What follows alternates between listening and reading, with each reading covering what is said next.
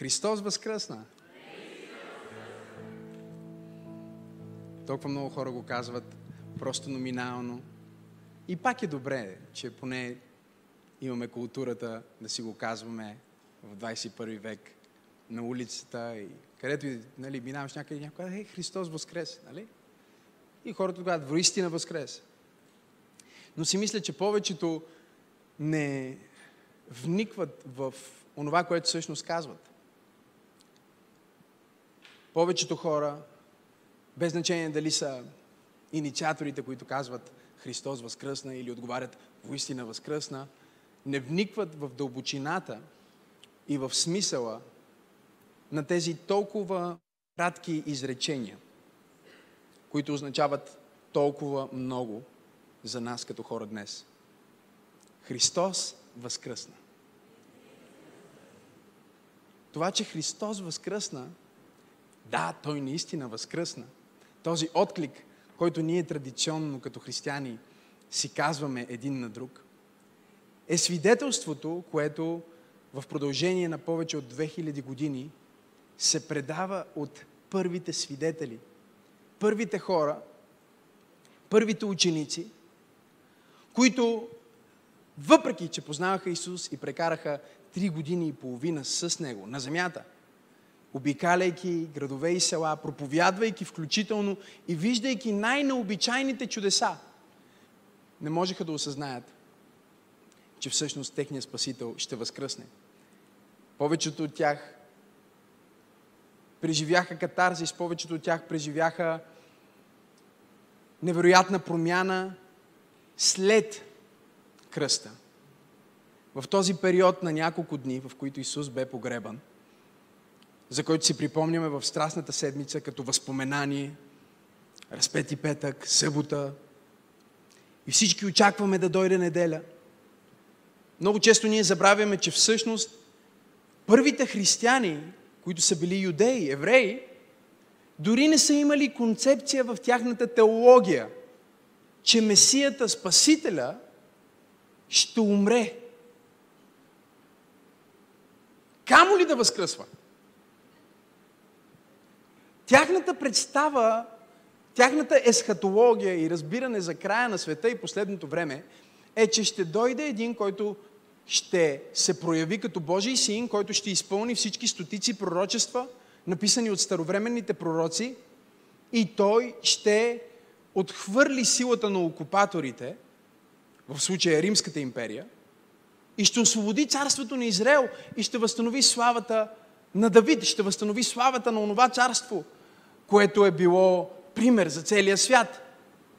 И сега Исус, Христос, Божия син, се въплащава, Той идва на земята, служи, изцелява, проповядва, изпълнява абсолютно всички пророчества, които са били написани и хората си казват, ето, ето го, това е нашия човек, това ще бъде Месията, това е Спасителя. И точно заради това на цветница те казват, Осана, Осана, ето го Давидовия син, идва на Магаре, което също е пророчество. Исус изпълнява всички тези пророчески текстове и влиза в Иерусалим и всички очакват, че сега, когато той влезне в Иерусалим, директно ще се запъти към храма, ще махне фалшивите свещеници, нали? ще събере своята армия, ще събере своята духовна войска на осветените, на светиите, ще се изправи в война срещу Римската империя и с бунт ще освободи Израел от окупаторите. И неговото предателство до голяма степен. И тази мъст, с която същите хора, които пет дни по-рано казват Осана, Осана, Осана, крещят и викат разпни го, разпни го, разпни го. Колко от вас разбират, че това са същите хора, не са различни. Са виковете на хора, които са разочаровани от това, че лидера, който са припознали, не изпълнява техните очаквания и не се вписва в техните планове. Погледни човека, който до теб му каже, нищо не се е променило. И тук идва шока, включително за учениците на Исус, които преживяват и виждат цялото му страдание, разпръснати са Геци... Е, от, от, от, от, от Гецимания. Онзи, който трябва да бъде лидер на църквата, се отрича. Всички се разбягват. Става скандално. Христос е изваден на показ. Той е направен за смях. Дрехите му са разкъсани, пребита по нечовешки начин. Изправя се пред Пилат. Пилат разпознава неговата невинност. Но вика на тълпата е по-силен от гласа на неговата съвест.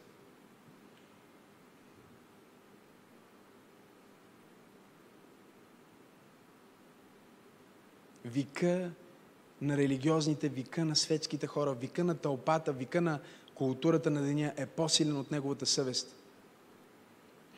И макар и да не иска да го разпъне, макар и да не иска да го предаде на смърт, той се опитва да направи всичко по силите си. Казва, вижте какво, имаме традиция да ви пускаме по един престъпник. Така че искате ли да ви пусна Исус Христос? Неговото престъпление е, че изцелява болните, че обича хората. Неговото престъпление е, че се изправя срещу религиозното статукво. Искате ли да ви го пусна? И за да контрастира това решение и да ги накара да изберат да пуснат Исус, казва, или мога да ви пусна този убиец, престъпник, бунтовник. Мога да ви пусна Варава. Мислейки си, че всички ще кажат, о, не, не, не, не, не.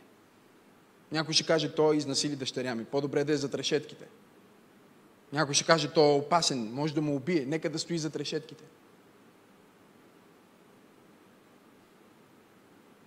И тълпата започва да вика, разпни го.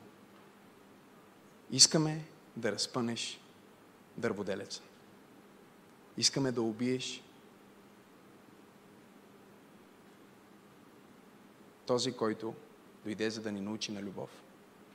Защото той не играе по нашите правила. Той не се вписва в нашите планове и в нашата ценностна система. И затова ние искаме той да бъде погубен. Виждате ли, тълпата не знае и Пилат не знае, че факта, че Исус присъства и е предаден, не е нещо, което му се случва, а е нещо, което включително той самия инициира. Той умишлено обърка учениците си и каза, отивайки към Иерусалим, нека всеки от вас да си вземе нож. Той умишлено взе хляб и, и го сложи в устата на Юда, за да отиде и да го предаде. Защото Христос знае, че пътя на Възкресението минава само и единствено през страданието. Пътя на победата над смъртта, пътя на победата над греха, пътя на победата над кръста минава през кръста. Не заобикаля кръста, не заобикаля Голгота, а минава директно през страданието. И това не е моята проповед днес, но е интродукция, в която се опитвам да ти кажа, че ако ти в момента се намираш в страдание, ако в момента си предаден, ако общественото мнение е обърнато срещу тебе, ако хора, които до преди пет дни са ти били приятели, днес са се оказали предатели – ти не си попаднал в нещо несправедливо. Ти не си попадал просто, ти не си попаднал просто в нещо случайно. Ти си на точното място, в точното време, изпратен по божествено назначение да чуеш това послание, защото ти си на път да възкръснеш за нова слава, за нов живот, с нови чудеса, нови взаимоотношения и нови неща, които ще дойдат от лицето на Бог в твоя живот. О, ако ръкопляскате, ръкопляскайте, като че вярвате, че това е за вас. Хайде, хора! Погледни човек от теб му кажи, аз възкръсвам. И отвори Библията си на Марк 16 глава. И нека заедно да четем от 1 до 8 стих. Марк 16 глава, от 1 до 8 стих. А когато се мина съботата, Мария Магдалена, Мария, Якововата майка и Саломия, купиха аромати, за да дойдат и да го помажат. И в първия ден на седмицата, кажи първия ден на седмицата. Важно е да отбележим това. Кажи първия ден на седмицата. Дойдоха на гроба много рано, като изгря слънце, и казваха помежду си, кой ще отвали камъка от гробната врата? защото беше твърде голям. А като повдигнаха очи, камъка бе отвален. И като влязоха в гроба, видяха, че един юноша седи отясно, облечен в бяла одежда. И много се удивиха. И той им каза, не дейте се удивлява. Вие търсите Исуса Назарянина, разпнатия. Той възкръсна. Няма го тук. И ето мястото, което го положиха. Но идете и кажете на учениците му, м- обичам тази част, и на Петър. Кажи и на Петър. Кажи специално на мене Господ иска да ми говори. на най-оплескания. На най-объркания. На най-безнадежния. Не знам дали има хора днес в църквата. На най-притеснения, на най-незаслужаващия, на най-страхливия. Ангел им казва, идете и кажете на всички и на Петър. Пояснение, много важно пояснение, защото ако бях казали кажете на всички и Петър го чува, би си казал, може би става дума за всички, но не за мен. Както често вие си казвате, когато пастора излезе и каже, Бог ще направи нещо голямо за теб, ти си кажеш, той не знае какъв разговор имах сутринта с мъжа ми. И на Петър! че отивам пред вас в Галилея. Там ще го видите, както ви каза. И те излязаха и побягнаха от гроба, понеже трепет и ужас ги бяха обзели. И на никого не казаха нищо. Защото се бояха. Небесни Татко, благодарим Ти толкова много за привилегията да разгърнем страниците на Твоето Слово. Твоето Слово е истината. Нахрани ни с истината. Нека Твоето Слово да излезе като чук, който разбива крепости и като огън, който изгаря всичко нечисто. Говори през устата ми и мисли през ума ми и нека всичко, което Исус Христос би искал да бъде казано, да бъде казано тук и сега. Нека всеки слушател тук всеки слушател онлайн да получи дух на мъдрост и откровение, за да разбере, да проникне в дълбочина в онова, което комуникирам днес. Нека елегантното помазание, което прави проповядването автентично, лесно и разбираемо, да бъде тук сега. В името, което е над всяко друго име. За славата на името над всяко друго име. В името на Исус Христос. И заедно казваме Амин. Моето послание днес, ако си водите записки, се казва Въпрос на Възкресение. Погледни човек от теб и му кажи въпрос на Възкресение. Напиши го в коментарите. Въпрос на Възкресение. Това, което много християни не разбират, е, че Възкресението на Исус Христос не е чудо. Трябва да видите как ме погледнаха от тази страна. Нека пробвам тази страна, защото ти не ме гледа добре. Възкресението на Исус Христос не е чудо. В Новия Завет и в Библията ние имаме хора, които са преживели чудото на Възкресението. Ние имаме момченцето възкресено от пророк Елисей в Стария Завет. И нека да ви кажа нещо за чудото на Възкресението. Ако по чуден начин Бог възкреси някой от мъртвите, след това същия, който е възкръснал – отново умира. Разбирате ли, че Исус възкреси Лазар и Лазар умря? Не е жив днес. Ако искате, идете до Израел, проверете, ще видите. Няма го. Исус възкреси момиченцето, каза, Талита куми, тя възкръсна. Сигурно стана жена, сигурно бе майка на деца. Но един ден, под някакви обстоятелства, ние не знаем какви, и тя умря. Ние знаем, че апостол Павел възкреси един ученик, който беше паднал от един висок прозорец на една служба, защото Павел проповядва цяла нощ, както и аз имам такова намерение днес. Шегувам се. Не знам дали има хора гладни за Божие Слово, които казват, пастор Максим, донеси това свежо, тази свежа манна.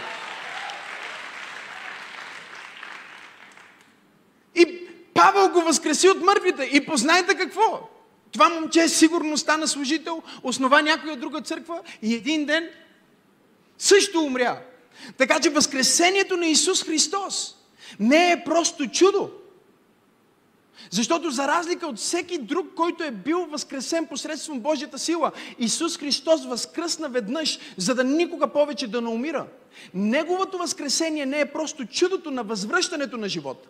Неговото възкресение е създаването на нов свят. Всяка година, когато ние сме в този сезон, правим Страстната седмица и в Страстната седмица преди няколко години получих това откровение да направим преживяване, да го наречем Преживей Велик ден. И заедно гледаме филма Страстите Христови. Тази година имахме над 120 локации, където хората гледаха филма Страстите Христови по домовете. И гледаме филма Страстите Христови в, в, в петък, на разпети петък и си припомняме всъщност какво се е случило. След това имаме концерта, не беше ли изумителен концерта вчера. И в неделя, разбира се, имаме кулминацията, когато отиваме на църква. Добре дошли на църква. Но всеки път, когато гледаме страстите Христови, и аз си казвам, гледал съм го този филм толкова много пъти, няма проблем, този път няма да плача. Колко от вас, кол, колко от вас е, като гледат страстите Христови, си казват, е, този път ще издържа, този път ще издържа. И, и вижте, и аз успявам, минаваме през, минавам през целия бой. Разбирате ли? И не си затварям очите, не поглеждам настрани. Гледам всяка сцена. Защото искам да, да, да преживея, искам да видя, искам да почувствам, доколкото е възможно болката, която бе причинена на Спасителя. Забавно е, че днес има християни, които казват, а, не мога да гледам този филм, много е тежък. А ти какво мислиш, че Исус прави? Представяш си го като католически Исус Христос, който му е тръгнал една капчица кръв тук леко по бедрото надолу на кръста. Не, не, не, не. Библията ни казва, че той се превърна в жива рана за нас че хората отвръщаха лице от него, като човек, от който отвръщат лицата си. Презрям бе и за нищо не го счетохме, но той наистина понесе печелта ни и с скърбите ни се натовари. Той бе презрян. Той бе отхвърлен от човеците. Човек на мъки и навикнал на печал, каза Исаия. И докато гледам това нещо, и аз благодаря на Господ за това, което е направил за мен. Защото във всеки удар по гърба на Исус се състои моето изцеление. Виждате ли, не можеш да бъдеш толкова разбит и толкова щупен, че Той да не може да те оправи. Защото Той бе щупен за тебе. Той понесе твоето щупване, той понесе твоята дисфункция, той понесе твоята депресия, той понесе твоята опресия, той понесе твоя страх, той понесе твоите комплекси, той понесе твоите съмнения, той понесе твоя срам, той, той понесе твоя страх, той понесе твоят объркване, той понесе абсолютно всичките човешки емоции, които ние може да имаме, дойдоха върху него. И накрая, когато бе поставен на кръста, разпънат, нямаше препаска също. И знам, че всички ние искаме да има препаска и има препаска във филма, обаче няма препаска. Пълнотата на срама и унижението бе дадена на единствения, който никога с нищо не бе заслужил да бъде унизен. И причината това да се случи бе нашия грях, твоя грях, моя грях и нещо повече, нашето спасение. Но когато гледам този филм и издържам през цялото време, всеки към шик, дори когато го обръщат, и вече жена ми ме хваща за ръка и стиска. Дори тогава аз все още не съм трогнат. Но има един момент, който ме размазва. Да ви кажа ли кой е моят момент във филма? Аз мисля, че всеки човек си има свой момент. Ето го моя момент. Моя момент всъщност не е описан в Евангелията. Това е идеята на Мел Гибсън, но Мел Гибсън, браво на Мел Гибсън, видял го е качествено. Ето е историята. Исус носи своя кръст по Вия Делароса и той отразява различните падания на Исус Христос по пътя. И в един момент ние имаме онова падане, в което майка му, Мария, го, го намира. Йоанни помага да намери път и тя го вижда в далечината. И изведнъж става този спомен и препратка на героя, в който Мария се вижда. Мария се вижда като, като родител и вижда този Бог, този свят, свой син, който знае, че дори тя не е достойна да го роди на тази планета, тя го вижда как се спъва и отива да го вдигне, Защото е нейн син, както всеки родител би се протегнал да вдигне детето си, когато падне. И сега нейният син е пребит, окървавен, на нищо не прилича и ще бъде убит по най-жестокия начин на това време. Тя отива при него, за да го повдигне, за да му покаже съчувствие. И той поглежда и казва, майко, виж, аз създавам нов свят. Аз създавам нов свят за тебе. Аз създавам нов свят за всеки човек, който някога ще живее на тази планета. Възкресението на Исус Христос е първия ден от новия свят. Може би се питате защо ви карах да казвате първия ден от седмицата. Карах ви да казвате първия ден от седмицата, защото в нашата култура днес, без значение дали сте атеисти или християни, вярвате или не, това, в което ние живеем, в по-голямата част от света днес, е една пост юдео-християнска култура. Толкова са дефинирани нещата, които правим от вярата в Бог и по-специално в Исус Христос, че дори човек, който не вярва в Исус Христос, живее на някакво ниво под правила определени от Него. Не знам дали го осъзнавате. Неделя днес за нас не е първия ден от седмицата. Повечето хора го броят като седмия ден от седмицата. Нали така? На Запад хората вземат неделя като винаги почти почивен ден, но традиционно неделя е почивен ден, защото неделя е деня на Възкресението. Тук ли сте? Неделя е деня, в който ние си припомняме, че Той победи смъртта. Но ако ние влезнем в Битие, първа глава, втора глава, и разгледаме как Господ сътвори света, ние ще разберем, че всъщност неделя е първия ден, в който Бог каза да бъде светлина. И създаде времето. И създаде този нов материален свят. А пък седмия ден е събота. Шабат. Седмия ден е деня събота, в който Бог си почина. И когато ние имаме Исус Христос, който възкръсва в неделя, всъщност първият ден от новото творение е неделя. И той възкръсва точно в този ден, за да каже, сега от този ден, с моето възкресение, аз поставям началото на нов свят. Нов свят, в който да, греха е, да, проклятието е, да, страданието е. Но в този нов свят има нова опция. И тази опция е за всеки, който вярва в мене. Защото всеки, който вярва в мен, макар и да живее физически в стария свят, ще живее духовно в новия свят. Макар и да живее в опресия, в стария свят, в трудност, в стария свят, в битки, в стария свят, физически, материално, в стария свят, всъщност има нещо ново вътре в себе си от новия свят, където няма болка, където няма сълзи, където няма липси, където няма депресия, където няма сатана, където няма никакъв грях, където всичко е светлина и всичко е победа. И всъщност неделя означава, че Исус Христос, Възкресението означава, че Исус Христос ни призовава да имаме нов старт старт, нов живот, ново начало, нова история. Всичко става ново. Ако ръкопляскаш точно сега, ръкопляскай като човек, който е благодарен за втори шанс. Не знам за вас, но аз бих използвал втори шанс и трети шанс и четвърти шанс. Кажи на учениците и на Петър. И говорейки за Възкресението, аз бих искал да погледнем няколко, само няколко въпроса, които са зададени в сезона на Възкресение, защото смятам, че тези въпроси са същите, които много от нас си задават 2000 години по-късно. И първият въпрос е от пасажа, който прочетохме тук що в Марк 16 глава. Казваха си помежду си, кой ще отвали камъка? И това е първият ми въпрос. Кой ще отвали камъка. Камъка е онова тежко нещо, което стои между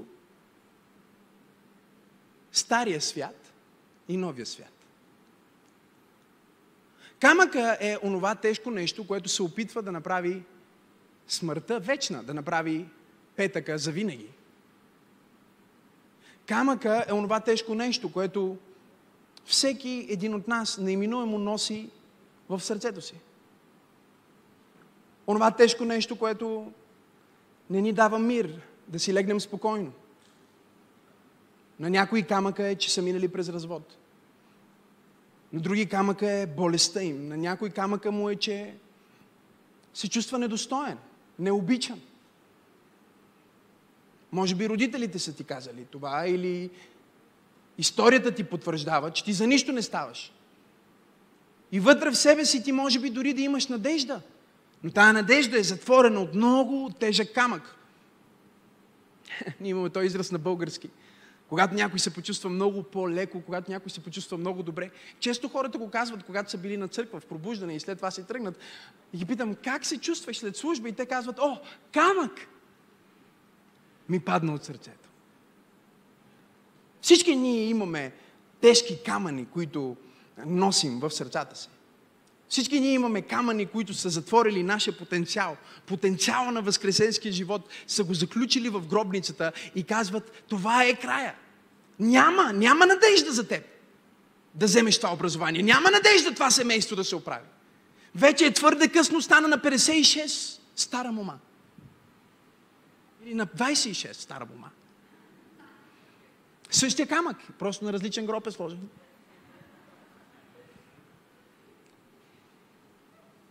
тежкия камък на тези мисли, които ти казват, ти никога няма да можеш, ти никога няма да бъдеш, няма как да стане. Никой в твоето семейство не го е правил това. Никой в твоето семейство не е имал пари. В нашия род всички са дебели и наднормени. В нашия род всички са болни. В нашия род никой няма висше образование. И може би ти вървиш ден след ден в твоето преживяване на тази земя и си казваш, кой ще отвали камъка и пробваш различни альтернативи да си махнеш камъка, но аз съм тук днес за да ти проповядвам, че няма никой, който може да отвали твоя камък, така както Исус може да отвали твоя камък. Исус е онзи, който изпраща ангелско служение. Той изпраща свръхестествени същества, които да отвалят твоя камък. Знаеш какво значи това? Нека да ти го преведа на съвременен български язик, защото понякога, когато четеме Библията и хората започват да се чудят. Добре, сега, като си тръгвам от тук и аз имам този камък, който нося, дали някой ангел ще ме срещне, за да ми каже, а, че ще ми махне камъка и изведнъж да мина от депресия или както слушахме по-рано свидетелството на този мъж, от, от а, зависимост, да стана свободен, да стана активен доброволец, да стана щастлив човек и живота ми да започне да се промени. Дали някой ангел ще ми се яви? Нека ти кажа, нямаш нужда ангел да ти се яви. Тук що ангел вече ти се е явил. Последните 25 минутки ти проповядва един ангел.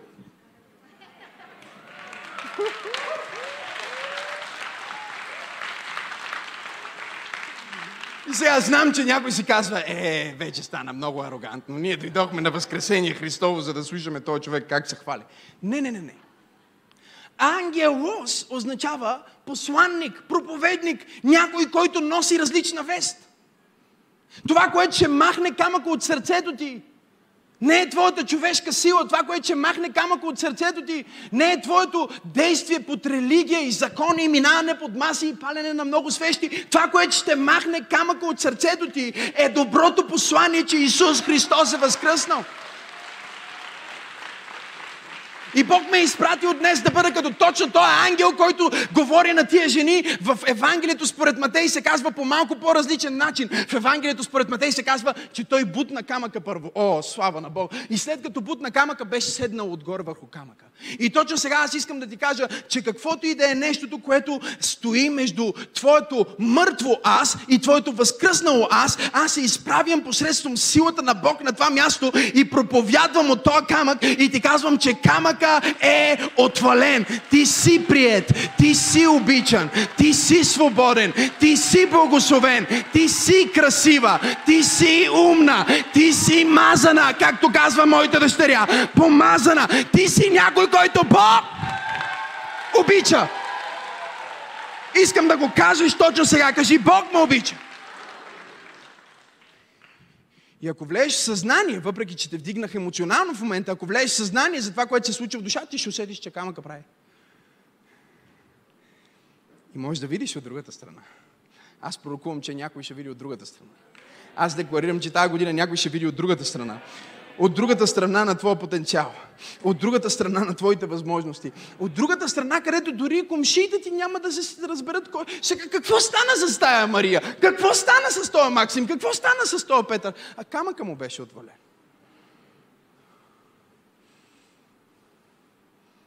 Нека ти кажа нещо. Този Исус, за който ти проповядвам днес, е специалист в премахването на камъни. Той премахва всякакви камъни. Комплекси, камъни, отхвърляне, камъни, невъзможности, камъни, болести, камъни, рак, камъни, ковид, камъни, бедност, камъни, проклятие, камъни, объркване, камъни, неприятели, камъни, хейтери, камъни, всякакви камъни. Той е специалист в премахването на камъни. Проблема ни много често е, че докато Исус отваля нашия камък и ангела ни казва, че всичко е окей, ние влизаме в гроба и не искаме да повярваме, че вече е неделя. Че е новия ден от новия живот на новото творение. И не знам на кой проповядвам днес, но Бог ме е изпратил да ти кажа, че днес е новия ден от новия живот на новото творение. Ще го кажа пак, за да си го запишеш, да го хванеш ако искаш, можеш да си го татуираш на челото. Днес е новия ден от новия живот на новото творение, защото имам послание. И това послание е, че камъка е отвален. Камъка е отвален. Камъка е отвален. Христос възкръсна. Христос възкръсна. Втория въпрос, който толкова много харесвам и ще се опитам да направя само три, защото искам да свърша на време, се намира в Евангелието според Лука. Отново имаме историята на Възкресението, представена от доктора, от учения Лука. И той казва нещо изключително в 24 глава, 36 стих. И когато говориха за това, за какво говориха? Говореха си как не е възможно това, което тия жени тук що са казали, да е така. И какво означава това? Това означава, че ангелите вече, жените са ангели, всички жени да кажат, о, yes. Да, ангел е посланник на добри новини. От друго измерение. Това е ангел. Така че вие всеки един от вас е виждал ангел, ако ме е виждал мен. Погледни човека от теб му кажи, ти си ангел. Защото си посланник на добри новини. Кажи му, ти си посланник на добри новини от друго, кажи по-високо, измерение. И сега те си говорят как това не е възможно, не е станало, няма как да се е случило, няма как наистина този Исус да е победил смъртта. Разбирате ли? Това е малко като тези хора, които днес казват, че Възкресението... Как ще вярваш в Възкресението? Може ли в 21 век да вярваш в Възкресението? Един човек ме пита и ме вика, ти сериозно ли вярваш, че... Смисъл, уважавам те наистина ли вярваш, че Исус Христос е възкръсна? Не смяташ ли, че това е просто някаква като преобраз, някаква история? В смисъл, ти вярваш буквално, че Той е възкръснал. Към да, разбира се, той казва, вярваш ли в дядо Коледа също?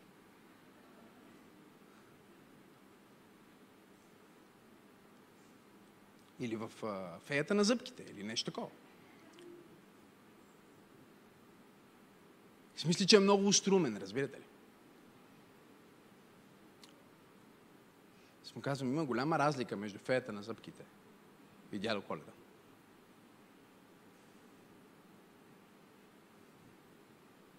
Ако милиони хора на планетата Земя са се виждали лично и познават дядо Коледа или феята на зъбките, и ако милиони са дали живота си. Са били убити по най-бруталния начин. Заради тази своя вяра в дядо Коледа и феята на зъбките. Аз бих се включил в църквата на феята на зъбките и дядо Коледа. Тук ние говорим за едни записи, за едни исторически записи в Евангелията, за едни достоверни, автентични записи на историята на хора, които очевидно написано във вашата Библия не вярват, че е възкръснал. Тоест, те не се опитват да направят някаква конспирация, в която всички вярват, че той е възкръснал. Не, те не вярват, че е възкръснал. И той трябва да им доказва, че е възкръснал. И един път се явява на един, после се явява на двама, после се явява на 20, после се явява на 500. И след като желая да достигне езическия свят, дори се явява на Савел, който е един от най-големите хейтери на църквата, не само, че не вярва в Възкресението, а иска да убие всеки, който вярва в Исус Христос и Възкресението. И накрая възкръснали Исус се явява и на него, и Павел също става част от това нещо. Тоест, тук ние не говорим просто за нещо, което някой си е измислил, някаква история там. Тук ние говорим за хора, които са пипнали и са видяли и са преживяли възкръсналата реалност на Исус Христос и в последствие са дали живота си, за да свидетелстват за тая истина. И те седат там, преди той да им се яви и си говорят така, това няма как да е станало. И докато си говориха това, казва Лука, Исус застана посред тях и им каза, мир вам. Представете ли си? Те си говорят, няма бе, мъртъв е, всичко е приключило. Изведнъж той застана и мир вам. У-у-у.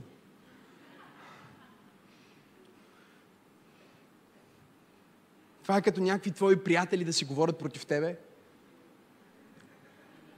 Изведнъж ти се появяваш в стаята и казваш, мир вам. Исус застава там. И той им рече, защо се смущавате и защо се пораждат такива мисли на неверие в сърцата ви? И след това им казва, Погледнете ръцете и нозете ми, че аз съм същият. Попипайте ме и вижте, защото дух няма меса и кости.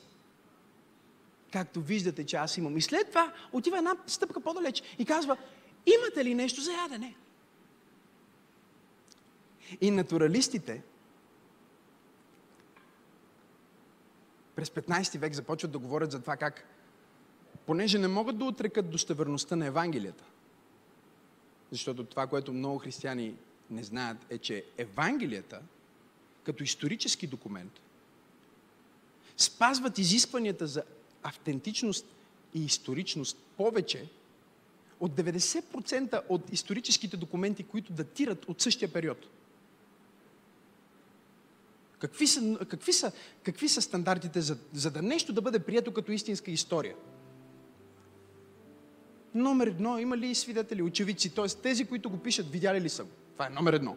Тук говорим за история, не, не за Исус, за каквато и да е история. Колко хора са го видели, колко хора са го записали? Има ли различни записи от хора, които говорят за същото нещо? Колко копия има от древността?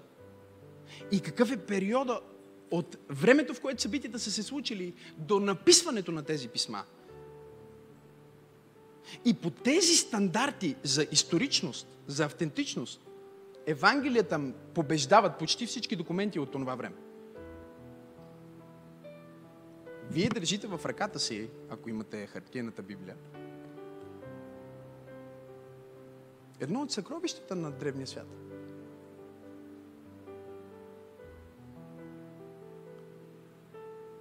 И понеже няма себе уважаващ се историк, академик днес на планета Земя, който може да постави под въпрос, че Исус Христос е историческа личност. Или че Евангелията са автентични. Няма такъв. Просто би трябвало да вземе да си хвърли дипломата в кофата. Затова натуралистите започват да говорят през 15 век, казват, не, всъщност тези хора, те са халюцинирали. Тоест, жените първо са отишли и толкова ги е боляло, че Спасителя е умрял, че са халюцинирали. Нали? Учениците са халюцинирали. Има само един основен проблем с тази теория. И то е, че ние нямаме за нито един пример на масова халюцинация в историята на човечеството. Тоест, ако наистина 500 човека са видяли един и същи възкръснал Исус по едно и също време, и това е халюцинация, както казват натуралистите, тогава тази халюцинация е свръхестествено чудо, което доказва, че Исус е възкръснал.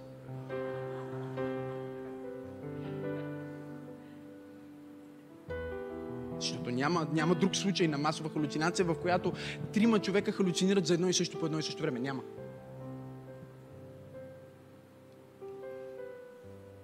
И след това казват, окей, добре, може би не са халюцинирали, може би наистина е така, може би обаче са изфабрикували цялото нещо. Да, и след това всички са умрели за това. За една история е така. Е, нека да измислим една история. Аз ви предлагам. Имам ли някой доброволец днес?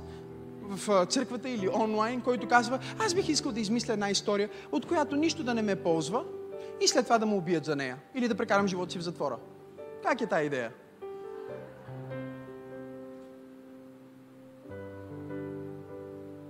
И за години единственият им довод е, че в Евангелията се говори за някакъв човек на име Пилат Понтийски и не могат да го намерят в други исторически документи. И казват, ето виждате ли, понеже Пилат не съществува, защото ние не можем да го намерим в, в записите на Римската империя, не можем да го намерим в записките в, в, в Израел. Ние не можем да намерим такъв човек. Понеже той не съществува, затова цялата история трябва да просто да кажем, че не е истина. Докато през 1960 година откриват един голям камък мемориал в Кесария, който датира от времето на Исус Христос, на който пише на Пилат Понтийски.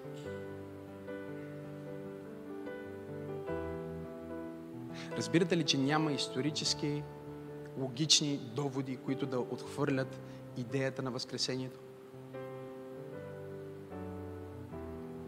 Възкресението, християни, погледнете ме, вярващи, погледнете ме, невярващи, погледнете ме. Възкресението е реалност и тази реалност идва с въпрос към теб. И въпросът е следния. Защо се смущаваш? Какво те смущава? Защо имаш всички тия негативни мисли в главата ти? Защо имаш цялото това объркване в главата ти? Ако Исус не е Божий син, не е възкръснал, ако не е умрял на кръста, за да те спаси, защо толкова много? Ако няма дявол, защо точно сега се чувстваш толкова дискомфортно, когато аз ти говоря тия неща? Ако това е просто една история, защо, защо имаш тия мисли? Защо се объркваш?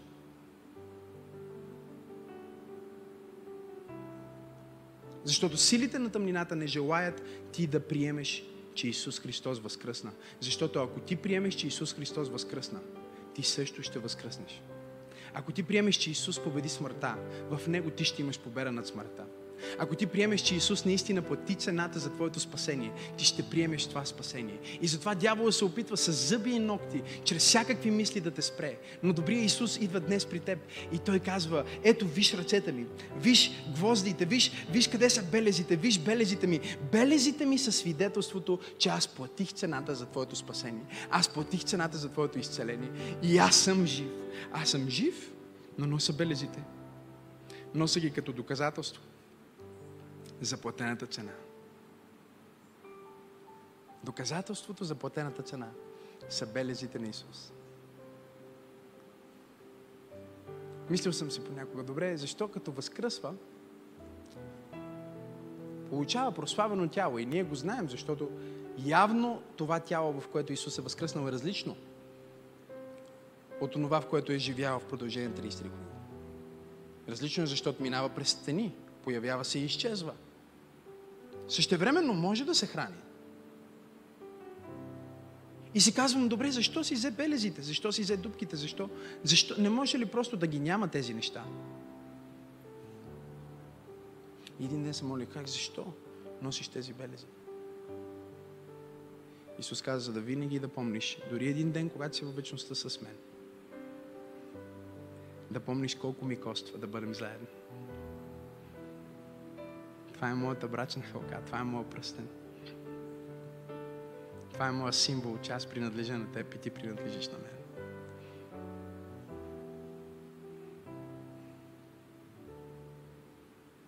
Това е доказателството, че аз съм платил цената за теб. Това е касовата бележка. Гледах по-рано, че много хора от екипа имат тези тениски, на които пише телестай, телестай, телестай, белите тениски. Както съм проповядвал преди, това означава свърши се. Кажи свърши се. Но свърши се, тази дума, знаете ли какво означава? Това е дума буквално, която се използва като търговски термин в древността, във времето на Исус. И той е на кръста, когато казва това и знае много добре какво казва. Нали? Ако някой търговец отиде и капарира някаква стока, стоката се маркира капарирана. Но когато някой отиде за да плати и предплати, направи авансово плащане, стоката се маркира Тетелестай. Платено напълно за винаги. Платено напълно за винаги. Моето спасение е платено напълно за винаги. Моето изцеление, хайде хора, е платено напълно за винаги. За моя мир, о, помогнете ми, е платено напълно за винаги. Кажи го, платено е.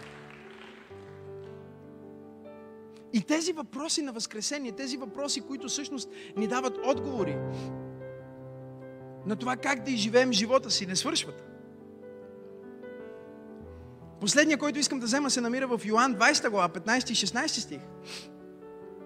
Между другото, Исус Христос възкръсна. Христос възкръсна.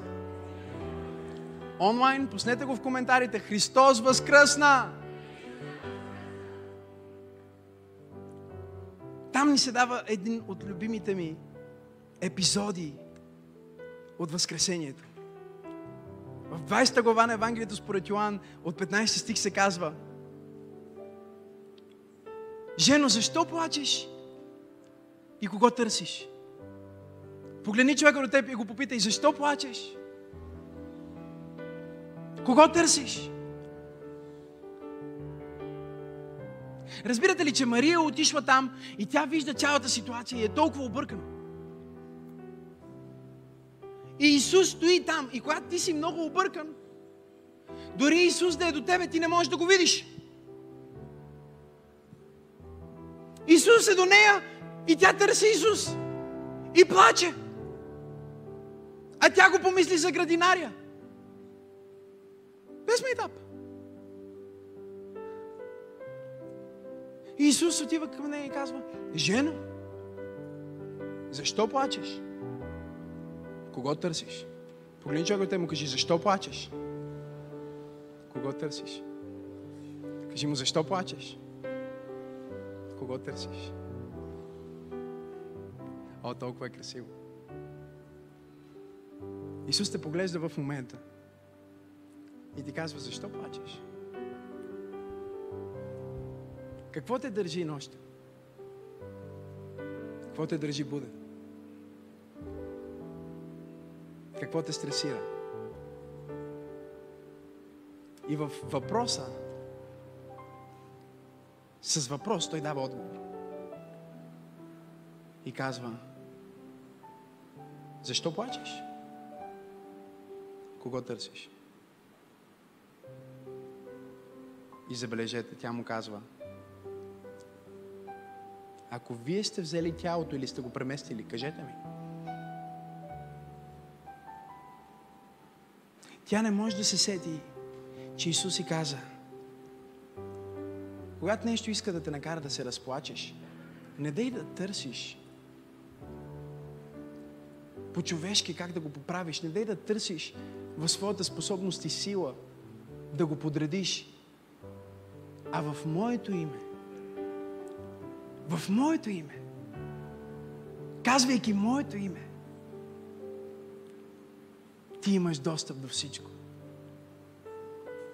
И когато тя каза, ако вие сте го преместили, ако вие сте го взели, Господа, ако вие сте го откраднали, той я погледна и каза, Марио. Той се обърна към нея по име.